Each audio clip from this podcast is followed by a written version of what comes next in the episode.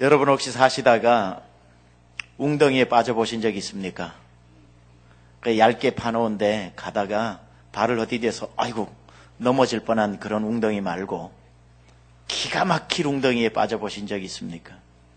정말 빠지고 나니까 기가 막혀서 말이 안 나올 정말 울 수도 없을 정도로 웃음만 나오는 아니 이런 구덩이에 빠져놓고 살아나라고 깜깜해서 앞도 보이지 않고 뒤를 보니 뒤도 보이지 않고 좌, 전후 사방 다 막혀서 웃음밖에 나오지 않는 기가 막힐 웅덩이에 여러분 혹시 빠져본 적 있습니까? 아니 지금 빠져 있지는 않습니까? 웃고는 있지만 마음은 깜깜한 어둠이고 기도는 하지만 문을 열고 밖으로 나가서 오늘 하루를 시작해야 될 때가 깜깜한 웅덩이 동굴이고 언제 빠져나갈 수 있을지 오늘 이 시편 기자는 웅덩이에 빠졌는데 기가 막힌 웅덩이에 빠졌다고 자기 자신을 소개하고 있습니다. 정말 기가 막힌 웅덩이에 빠져버린 겁니다. 빠질 거라고 생각한 적도 없고 내 발로 걸어 들어간 적도 없는데 빠져버렸습니다. 어떻게 할 수가 없어서 그가 이렇게 표현합니다. 내가 여호와를 기다리고 기다렸더니 아무리 기다려도 거기 누구 없어 하나님 하면서 그렇게 불러보았지만 기다림은 길어지지만 아무런 응답이 없습니다. 그때에 그는 이렇게 이야기합니다. 내가 기다리고 기다렸더니 나의 부르짖음을 들으셨도다. 하나님이 귀를 기울이시고 나의 부르짖음을 들으셨도다. 부르짖었다. 여러분 웅덩이에 있으면 기다리는 건 좋지만 기다리지만 마십시오. 부르짖으십시오. 부르짖을 때에 하나님이 귀를 기울이사 그 부르짖음을 들으실 줄로 믿습니다. 어떤 분들은 제가 하나님이 내 삶에 역사하시도록 10년째 기다리고 있습니다. 이렇게 이야기하는데 참 믿음이 좋은 것 같은데 안타까워요. 10년째 기다리는 동안 무엇 하셨습니까? 기다리는 거죠. 기다리지 말고 부르짖어는 보셨나요? 부르짖을 힘도 없어요. 나머지 힘을 다 모아서 오늘 부르짖고자 여러분이 아침에 나오신 것 아닙니까?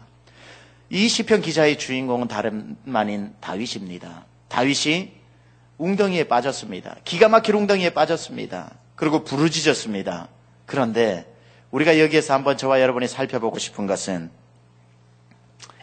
부르짖었을 때 다윗은 어떻게 부르짖었을까? 하나님 내가 뭐 잘못한 게 있다고 이 구덩이에 들어와 있나요? 하나님이 살아계시다면 왜 날 도와주시지 않나요? 하나님 내가 어떻게 하다가 하나님 나를 이 구덩이 속으로 하나님이 제가 뭘 잘못했기에 밀어 넣으셨나요? 하고 부르짖은 원망의 부르짖음이 아니었다는 것입니다. 여기에는 부르짖음이라고 표현되어 있지만 이 구절이 2절 3절로 가다 보면은 다윗은 구덩이 속에서 기가 막힐 웅덩이 속에서 부르짖었는데 어떻게 부르짖었는가? 새 노래 찬송으로 부르짖었다는 겁니다. 물론 이것은 구덩이에 하나님이 건져 주셨을 때에 그가 최종적으로 노래를 불렀다는 의미도 있지만 그는 그 웅덩이 속에서 노래를 불렀다는 사실도 됩니다. 150편 시편 중에 70편 이상이 다윗에 의해서 지어진 노래입니다. 그 노래 하나하나를 다 제가 저희 교회에서 다윗처럼 시리즈 설교를 지금 계속 해왔는데 그 한 절 한 절 다윗의 인생을 추적하면서 그가 어떤 고난 가운데에서도 하나님을 원망하면서 그런 마음이 있다가도 그는 언제나 그 환경에서 하나님을 찬송하는 것으로 상황을 반전시키더라는 겁니다. 여러분 구덩이에 빠져 있다면 부르짖으십시오. 그러나 부르짖 때 찬송으로 부르짖으시기 바랍니다. 찬송은 만사를 변화시키는 능력이 있습니다. 오늘 여러분 삶 가운데 보이지 않는 하나님의 손이 필요하신 분은 오늘 작정하고 하나님을 찬송하시기 바랍니다. 제가 어제 오늘 예배 드리면서 너무나도 은혜가 되는 것은 여러분들이 찬송하는 모습이 너무나도 아름답다는 것입니다. 우리 남가 사랑교회 찬송이 너무나도 뜨거워서 하늘문이 열리는 찬송입니다. 여러분 이 찬송을 교회당 와서 예배 드릴 때만 하시지 마시고 이 찬송을 여러분의 삶의 현장까지 가지고 가서 운전을 하든지 여러분의 사업장 문을 열든지 출근을 하든지 누구를 만나든지 간에 여러분 마음 가운데 여러분 입술에 찬송이 있다면 하나님 제 입술에 오늘도 새 노래로 허락하여 주시옵소서 새 찬송으로 하나님 앞에 올리기를 원합니다. 어떠한 문제가 있어도 여러분이 하나님 앞에 찬송하기로 작정했다면 그 찬송은 하나님 앞에 올려질 것이고 그 찬송 때문에 하나님의 보이지 않는 손이 찬송으로 여러분 가운데 임할 줄로 믿습니다. 시편 43 이사야 43장 21절에 보면은 하나님이 우리를 지으신 목적을 이렇게 말씀하고 있습니다. 이 백성은 내가 나를 위해 지었나니 왜 지었다고요? 나의 찬송을 부르게 하려 함이라. 우리를 지으신 목적이 찬송하기 위함이랍니다. 그렇다면 하나님이 가장 이뻐하는 사람은 누군가? 목적대로 사는 사람. 목적대로 사는 사람 어떤 사람? 찬송을 불러라고 지었기 때문에 찬송하는 사람이 가장 목적대로 사는 것입니다. 다 사람들이 상황에 따라서 원망하고 한숨 짓고 그렇게 복수의 칼을 갈고 있을 때에 그 모든 환경을 뒤로하고 하나님 앞에 찬송하는 사람이 하나님 보실 때 귀가 열리고 눈이 활짝 열린다는 겁니다. 아니, 이 상황에서 누가 찬송을 해? 내 목적대로 살아가는구나. 하나님의 관심을 끌 수 있는 가장 효과적인 방법은 목적대로 사는 찬송하면서 사는 찬송하는 사람에게 하나님의 귀와 하나님의 눈은 열려 있는 것입니다. 어떤 환경 가운데서도 찬송으로 하늘 문을 여시고 어떤 환경 가운데서도 찬송하는 사람에게 하나님은 역사하신다는 사실입니다. 여러분 다윗의 인생을 한번 살펴봅시다. 우리 모두는 하나님의 마음에 합한 사람 다윗처럼 되고는 싶어 하지만 다윗처럼 살고 싶어 하지는 않습니다. 아, 목사님 저도 다윗처럼 살고 싶어요. 그럼 다, 다윗처럼 되고 싶어요. 그래요. 그럼 제가 질문합니다. 그럼 다윗처럼 살아야 하는데 살 수 있습니까? 그러면은 대답을 못 합니다. 여러분, 다윗은 그 인생 전체가 사무엘 상하를 다 찾아보세요. 기적이 한 번도 없었던 인생입니다. 한 번도 기적이라는 게 모세의 기적, 여호수아의 기적들이 일어나지 않은 온통 인생의 모든 삶을 몸으로 살아낸 사람입니다. 자기의 장인인 사울 임금에게 쫓겨다니면서 10년 이상을 엥게리 광야, 바람 광야, 신 광야에서 짐승처럼 살았던 사람. 밤에는 적토를 담요 삼고 하늘을 이불 삼아서 언제 죽을지 모르는 불안감에서 살았던 사람입니다. 때로는 이방 땅에 쫓겨가서 미친 척 하면서 또 살아났던 사람이고 그의 인생처럼 살고자 태어난 아기가 자기, 자기가, 자기의 자녀가 태어나자마자 일주일 만에 하나님이 데려간 자녀를 잃어버린 사람이기도 하고 인생이 겪을 수 있는 모든 것을 겪었던 사람이 다윗이라는 겁니다. 그렇다면 다윗은 자기 인생에 부르고 싶은 노래 골라서 부를 수 있습니다. 원망스러울 때 장인을 원망하고 부모를 원망하는 노래를 부를 수도 있었을 테고, 그리고 자기 아들에게 쫓겨서 여러분 이 중에 자기 아들이 여러분 아들이 여러분 죽이겠다고 칼 가는 소리를 들어보셨습니까? 슥삭슥삭 소리가 들려. 무슨 소리인가 열어보니까 우리 엄마 죽여야지 하고 칼 가는 소리를 들었다면 여러분 그 충격에 살아갈 수 있겠습니까? 다윗은 그런 사람이었다는 거죠. 여러분 노래방에 가면 노래방 기계가 있습니다. 노래방에 가면 노래방 기계가 있겠죠, 당연히. 거기에 보면은 뭐 장르가 있죠. 자, 자세히는 모르겠지만 뭐 재즈, 뽕짝, 트로트, 팝, 뭐 케이팝 다 있을 겁니다. 그, 그 버튼을 누르면은 그런 종류의 노래가 나오는 거. 그러면 거기에 맞춰서 노래를 부르죠. 여러분, 우리의 마음 가운데도 여러 가지 노래의 버튼이 있다는 것 아십니까? 원망의 버튼, 한숨의 버튼, 좌절의 버튼, 실망의 버튼, 복수의 버튼이 다 있습니다. 그래서 여러분이 누르는 대로 노래가 나옵니다. 원망하는 노래를 부르는 사람이 있고요. 복수의 노래를 부르면 어디 두고 보자는 노래를 부르는 사람이 있고요. 그런데 우리가 예수 믿는 순간에 노래방 가면 신곡 추가 이런 게 있죠. 여러분 우리가 예수 믿는 수, 어, 그 순간에 우리에게 또 하나의 기능이 추가되었습니다. 그게 찬송이라는 기능입니다. 여러분이 예수 믿고 난 뒤에 다른 건 하나도 못 부르고 찬송만 부르게 되도록 프로그램화해서 된게 아닙니다. 여러분은 예수 믿으면서도 여전히 다른 노래를 골라 부를 수 있으나 찬송도 부를 수 있는 사람이 되었습니다. 이제는 선택이 우리에게 달려 있습니다. 원망스러운 일이 있을 때 원망의 버튼을 눌러서 남들처럼 예수님을 모르는 사람처럼 원망의 노래를 부를 수도 있고 그 순간에도 찬송을 선택하여 찬송을 부를 수도 있는 것은 우리의 선택입니다. 다윗은 자기 인생을 돌아보면서 원망의 버튼을 누르고 싶을 때도 아니지 새 노래 곧 하나님께 올릴 찬송을 택하여 불렀고 원망스럽고 복수의 칼을 갈다가도 사울 임금을 향한 복수의 칼을 갈다가도 아 내가 복수의 노래를 부르면 안 되지 그 마음을 바꾸어 다시 찬송의 버튼을 눌러서 새 노래로 하나님께 찬송함으로 모든 순간순간을 찬송으로 시편 그 아름다운 시편을 만들어내면서 그 인생을 이겨 나가더라는 겁니다. 여러분 구덩이 속에 빠졌을 때에 찬송을 해본 적 있습니까? 아니 이러면 뭐 구덩이에 빠져 보신 적이 없으시니까 여러분 웅덩이 속에서 찬송하면 기가 막힌 노래가 나오는 거 아십니까? 예를 들면 이런 겁니다. 목욕탕 가서 아무도 없을 때 혼자 혹시 노래 불러보셨습니까? 다 가수입니다. 목욕탕에서 혼자 부르면 다 가수입니다. 왜냐하면 그 공명이 너무 잘 되거든요. 어머, 내가 노래를 이렇게 잘하는 줄 몰랐어요. 자기에게 막 감탄을 합니다. 여러분, 웅덩이, 구덩이 속에서 찬송이 이렇습니다. 한번 보세요. 구덩이 속에서의 찬송이 하나님의 마음을 감동시키는 것은 공명이 잘 돼요.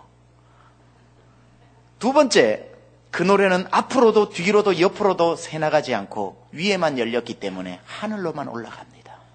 하나님만 들으시는 찬송입니다.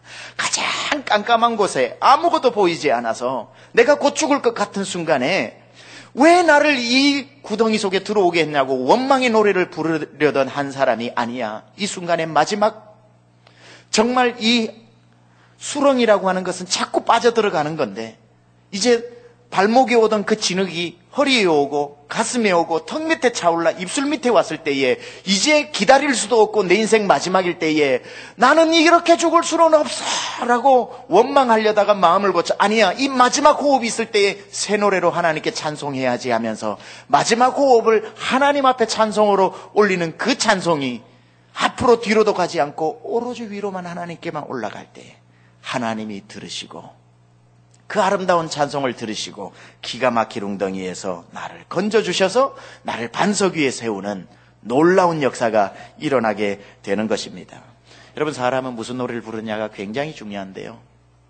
우리 일제 강점기 때에 우리 한국의 젊은이들이 대학생들 머리를 쓰고 망토를 쓰고 까만 옷 입고 책을 한두 권 끼고 난 뒤에 그 나라의 독립을 위해서 뛰어야 될 젊은이들이 가만 보니까 독립을 위해서 뛰는 것이 아니라 술집에 삼삼오오 앉아가지고 망국의 슬픔을 노래로 부르고 있었는데 그때 불렀던 노래가 희망가입니다. 희망가 가사를 한번 들어보소. 이 풍진 세상을 만났으니 너의 희망이 무엇이냐? 부귀와 영화를 누렸으면 희망이 족할까? 푸른 하늘 밤 밝은 달 아래 곰곰이 생각해보니 세상 만사가 춘몽에 또다시 꿈 같도다. 이걸 희망가라고 불렀습니다. 희망이 없다는 뜻입니다. 세상 다 허무하다라는 허무가를 불렀습니다.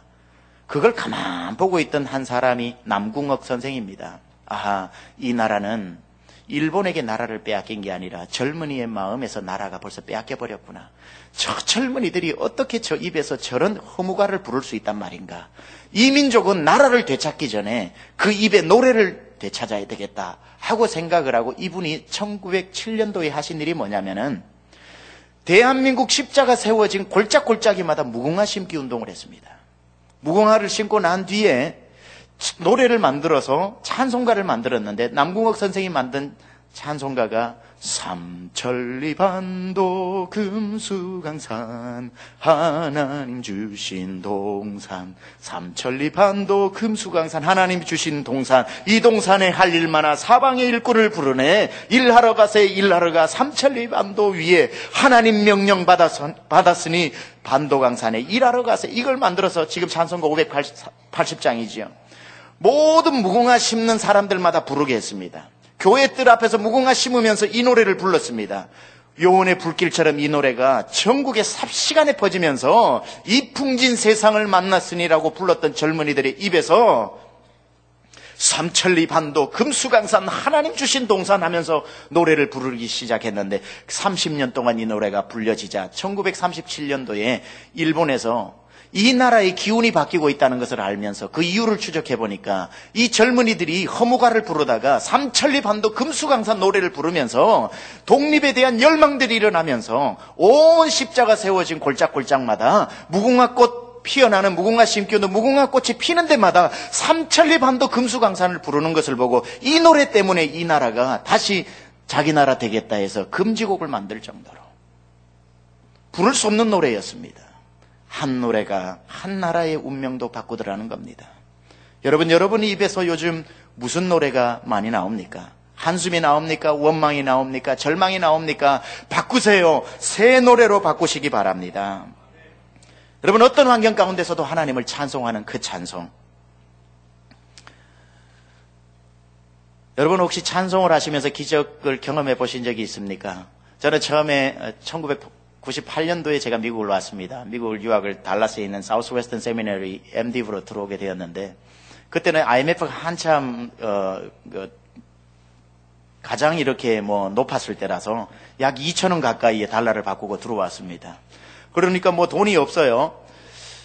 근데 그때 아시아에서 온 5개국에서는 그 유학생인데도 off campus에서 일을 하게 해줬습니다. 그래서 제가 100불을 주고 워크 퍼밋을 받아서 이제 일을 하게 되었는데 Golden Corral 레스토랑이라고 미국 레스토랑에서 웨이터로 제가 1년을 일했습니다. 웨이터로 일을 하는데 오자마자 3개월 만에 일을 시작했습니다. 영어를 한국에서 좀 한다고 했는데 한국에서 배운 영어는 미국에서 전혀 도움이 되지 않더라고요.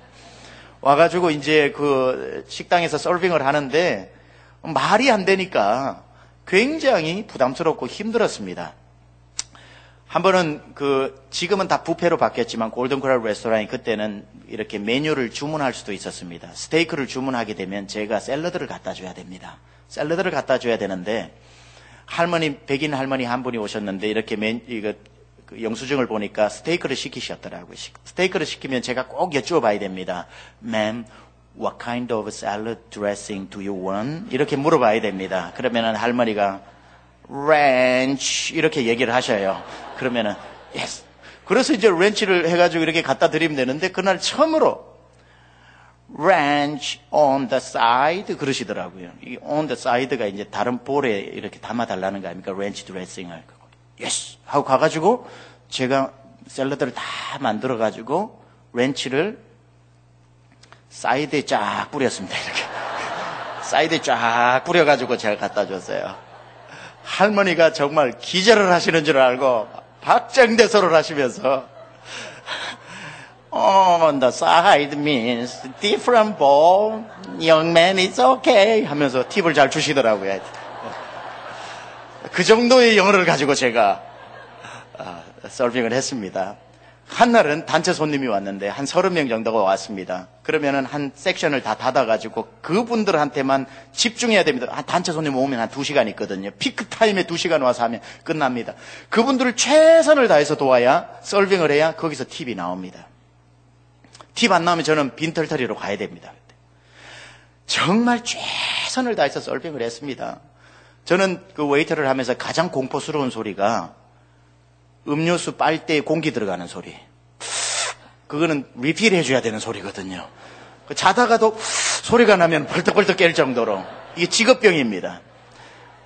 열심히 해가지고 이분들한테 이제 돈이 들어와야 오늘 저녁 돈을 가지고 집으로 간다. 그리고 이제 두 시간 정도를 막 파티를 하니까 애들 다 흘리고 마카로니 치즈 다 떨어지고 막 이게 엄청나게 큰일입니다. 쫙 갔는데 과관이 정말 엄청나게 해놓고 이제 일어났습니다. 전부 저한테 허그를 하면서 와, it was good service. 와, it's excellent. 그래서 어, thank you, thank you, thank you. 이러고 이제 헤어졌는데 보니까 팁을 2불을 놓고 가더라고요. 2불을. 어, 제가 얼마나 어, 충격을 받고 화가 났는지. 그래서 제가 이제 커튼을 다 닫고 난 뒤에 이제 다 이렇게 실버웨어를 모아서 음료수 잔에 집어넣고 청소를 하는데 저에게 습관이 하나가 뭐가 있냐면 지금도 그런데 찬송하는 습관이 있어요. 운전할 때든지 집에서 저희 아내랑 있을 때든지 찬송을 그렇게 습관적으로 많이 합니다. 여러분 찬송은 진심으로 우러나서 할 수도 있지만 습관적으로 하는 것도 괜찮습니다. 제가 그때 습관적으로 이렇게 했습니다. 감사 감사 예수 감사 감사 예수 감사 감사 예수 내 맘에 이러고 그냥 아무 생각 없이 그냥 불평이 가득한데 입에서는 감사 감사 예수를 부르고 있었습니다. 근데 이 찬송을 부르다가 제 속에 질문이 들어. 너 뭐가 감사한데? 그래서 제가 생각했습니다. 그렇게 오고 싶었던 유학 왔지. 그렇게 돈이 없어서 어떡하나 했는데 이렇게 좋은 직장 만났지. 그렇게 하나에서 열까지 그렇게 하고 싶었던 영어도 할 수 있지.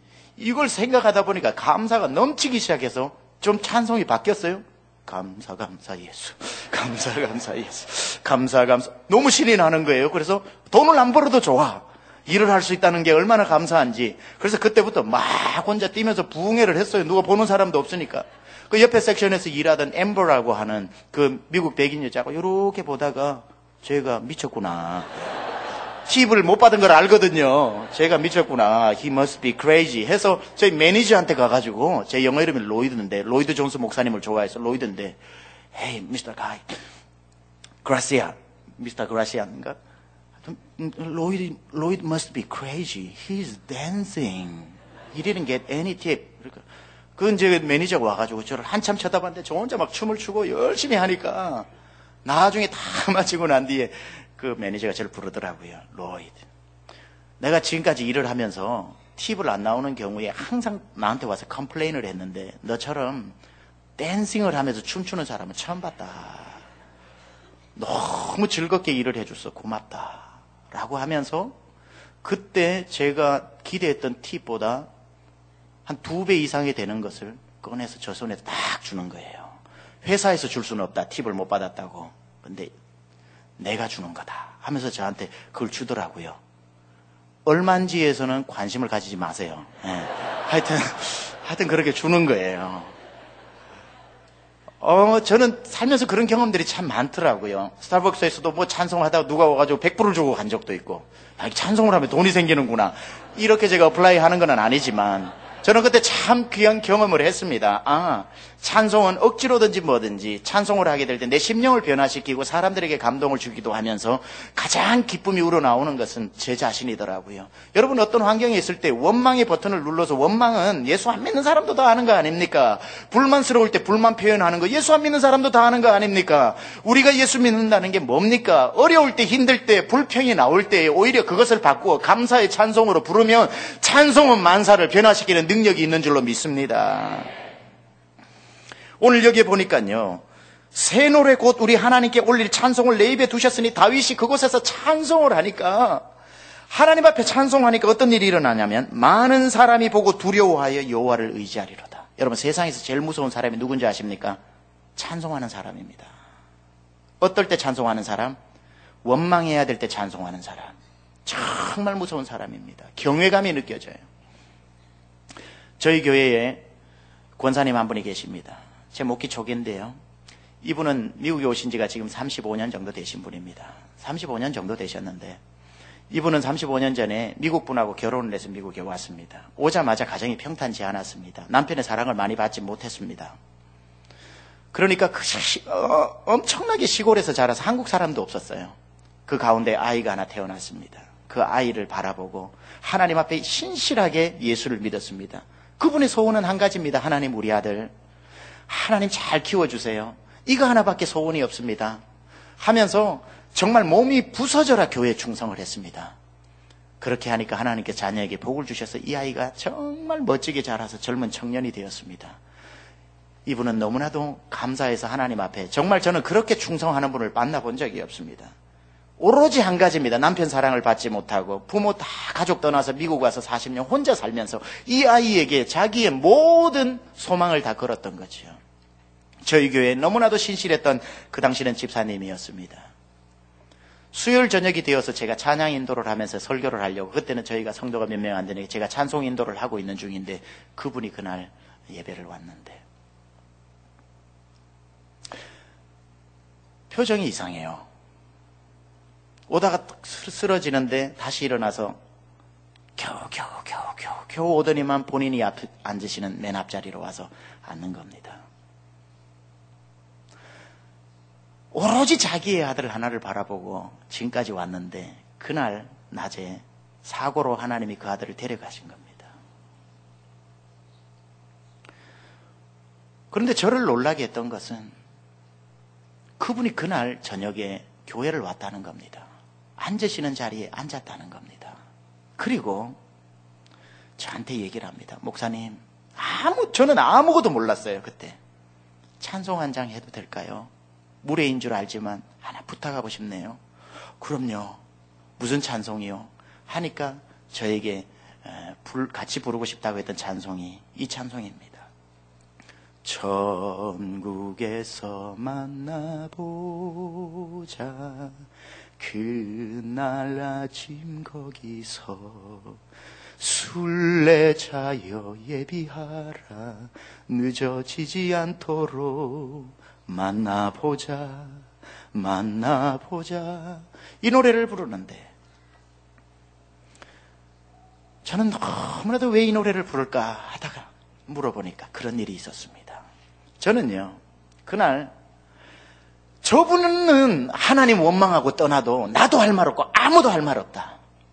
오로지 그거 하나 가지고 하나님 앞에 기도하고 우리 아들 하나만 하나님 잘 키워달라고 했는데 그것마저도 하나님이 데려가 버렸다면 저분은 하나님께 실망했다고 떠나가도 할 말이 없겠다 했는데 그분이 그날 온 것은 한 가지 이유입니다.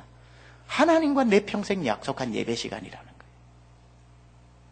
하나님이 내 아들을 데려가신 것은 데려가신 슬픔이 따로 있고 하나님과 약속한 시간과 하나님께 예배하는 것은 나의 또 다른 예배자의 모습이라는 겁니다. 저는 거기에서요, 어떤 모습을 봤냐면, 경외감이 느껴졌습니다. 아, 이 세상이 흔들 수 없는 믿음이라는 그런 믿음을 가진 사람이 있구나. 어떤 상황에서도 하나님을 찬양한다라는 말을 설교도 했지만 제 눈으로 봤을 때 내가 저 상황이라면 적어도 몇 달 정도는 어찔어찔 하면서 흔들려서 괴로워했을 텐데 그 괴로움을 다 안고도 주님 앞에 나와서 찬송하는 사람이 있구나. 그분은 지금까지도 단 한 번도 흔들림 없이 하나님을 아름답게 섬기고 있습니다. 여러분, 여러분의 삶에 굉장히 충격적인 일이 일어난다 할지라도, 예상하지 못한 일이 일어난다 할지라도, 여러분, 여러분 입술에서 가장 충격적이고 가장 비극이 뭔 줄 아세요? 찬송이 사라진 것입니다. 그러나 여러분 입술에 찬송이 남아 있다면, 기가 막힌 웅덩이에서 찬송을 한다면, 하나님께서 여러분을 건져 올리실 것입니다. 말씀을 마무리합니다. 여러분 찬송이 왜 능력이 있는가 사도행전 16장 우리 잘 알죠. 바울과 신라가 빌리포 감옥에서 찬송으로 옥문을 열었다고요. 근데 놀라운 사실이 있는 것 아십니까? 거기에 16장 25절에 보면은 바울과 신라가 찬송하고 있을 때에 거기에는 이렇게 기록하고 있습니다. 그 옆에 있는 죄수들이 다 듣고 있더라. 여러분 여러분 힘든데 찬송하고 있잖아요. 사람들이 뭐가 좋아서 찬송해? 아이 크기는 뭐가 좋아서 그렇게 찬송해 내가 사정 뻔히 아는데 그래도 여러분 찬송하세요. 찬송하고 있으면 여러분 옆에 있는 사람이 듣고 있습니다. 놀라운 사실이 뭔 줄 아세요? 바울과 신라가 찬송했을 때 옆에 있는 사람이 듣고 있더라. 그 다음 구절이 뭔 줄 아십니까? 옥문이 열리고 터가 흔들리며 옥문이 다 열렸을 때에 모든 죄수들의 착고가 풀어지더라. 여러분, 찬송은 여러분의 문제만 해결하는 게 아닙니다. 여러분 옆에 있는 사람의 문제까지도 해결합니다. 여러분 집안의 문제도 해결하는 것입니다. 여러분의 사업터에 있는 직원들과 모든 사람들의 문제까지도 여러분 한 사람이 찬송하는 것 때문에 그 사람이 듣고 있다가 그 사람들의 문제까지도 순장님들은 찬송하세요. 순원들의 문제가 풀리게 되어 있습니다. 남가주 사랑의 교회가 이렇게 찬송이 살아있기 때문에 이 오렌지 카운티 LA 이 미주 땅이 여전히 묶여 있는 사람들의 그 착고가 풀리게 되는 사명을 감당하고 있는 것입니다. 여러분 힘들 때에 갈수록 내 문제를 위해서 새 노래를 불러야 하기도 하지만 여러분의 찬송하는 소리를 누군가가 듣고 있다가 여러분을 보면서 두려워할 것입니다. 저 사람은 어떻게 저런 상황에서도 나 같으면 하나님 원망했을 텐데 하나님 찬송할까 두려워하여 오늘 본문의 여호와를 의지하더라. 그 예수 나도 믿고 싶다. 당신이 믿는 하나님 나도 믿고 싶다. 하나님께로 올 것이며 여러분 찬송하면 여러분의 집 여러분의 가정, 여러분의 사업, 여러분의 다락방이 변화될 줄로 믿습니다. 여러분 깜깜하십니까? 집에 전구를 갈아 기울 때가 아니라 찬송할 때입니다. 여러분 앞이 뒤도 보이지 않습니까? 소리 지를 때가 아니라 찬송할 때입니다. 찬송은 만사를 변화시키는 능력, 여러분의 삶을 변화시키는 그 능력, 하나님의 손이 찬송하는 그 사람에게 임하게 될 것입니다. 오늘 우리가 이 새벽 집회를 통해 여러분 가운데 찬송이 회복될 수 있기를 주님의 이름으로 축원합니다. 우리 한번 이 찬송 불렀던 찬송 다시 한번 부르고 우리 하나님 앞에 기도하겠습니다.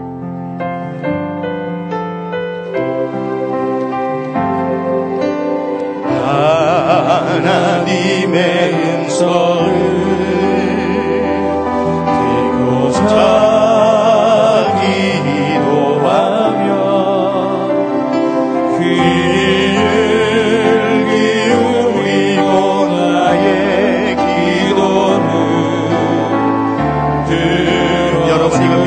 어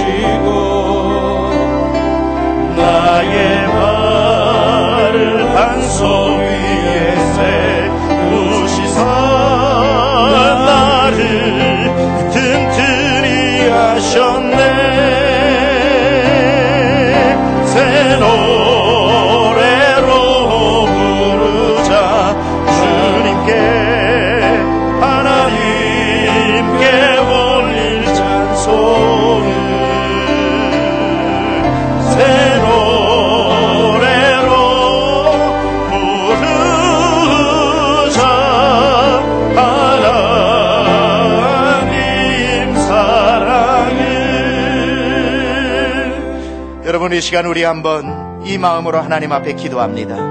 여러분 이 시간 두 손을 들고 하나님 제가 기가 막혀서 아무 소리도 나지 않을 만큼 깜깜한 웅덩이에 빠졌습니다.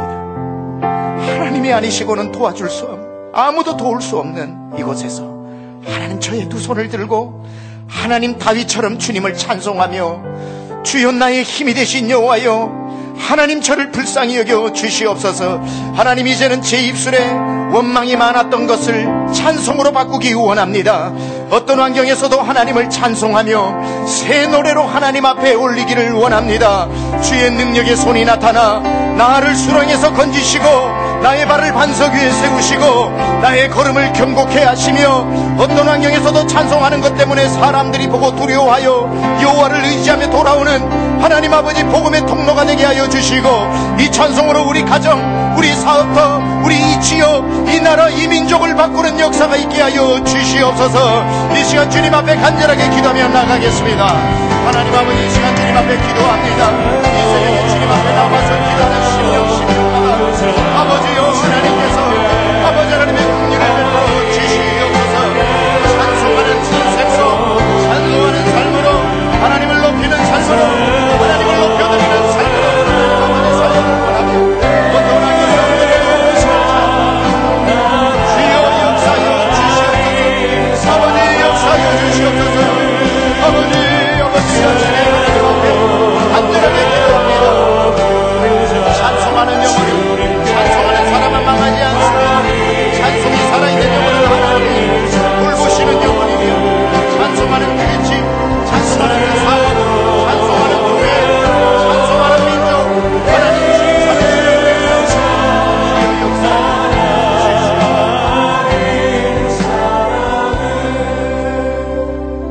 아버지 이 새벽에 나와 하나님을 찬송하며 기도하였습니다 하나님 아버지 이 새벽에 나와 있는 사랑하는 성도들 상황이 어둡다 할지라도 하나님 오늘부터 찬송으로 새날이 올 줄로 믿습니다. 기가 막힐 웅덩이에서 건져 올리실 줄로 믿습니다. 하나님 아버지 찬송하는 가정은 망하지 않습니다. 찬송하는 영혼은 하나님이 돌보십니다. 찬송하는 교회, 찬송하는 나라는 하나님이 책임지십니다. 하나님 우리 입술 가운데 찬양의 향기가 드러나게 하여 주시고 우리를 평생에 하나님을 찬송하는 인생으로 주여 인도하여 주옵소서 주를 사랑합니다. 주를 찬양합니다. 예수 그리스도 존귀하신 이름 받들어 기도드려 싸움나이다. 아멘.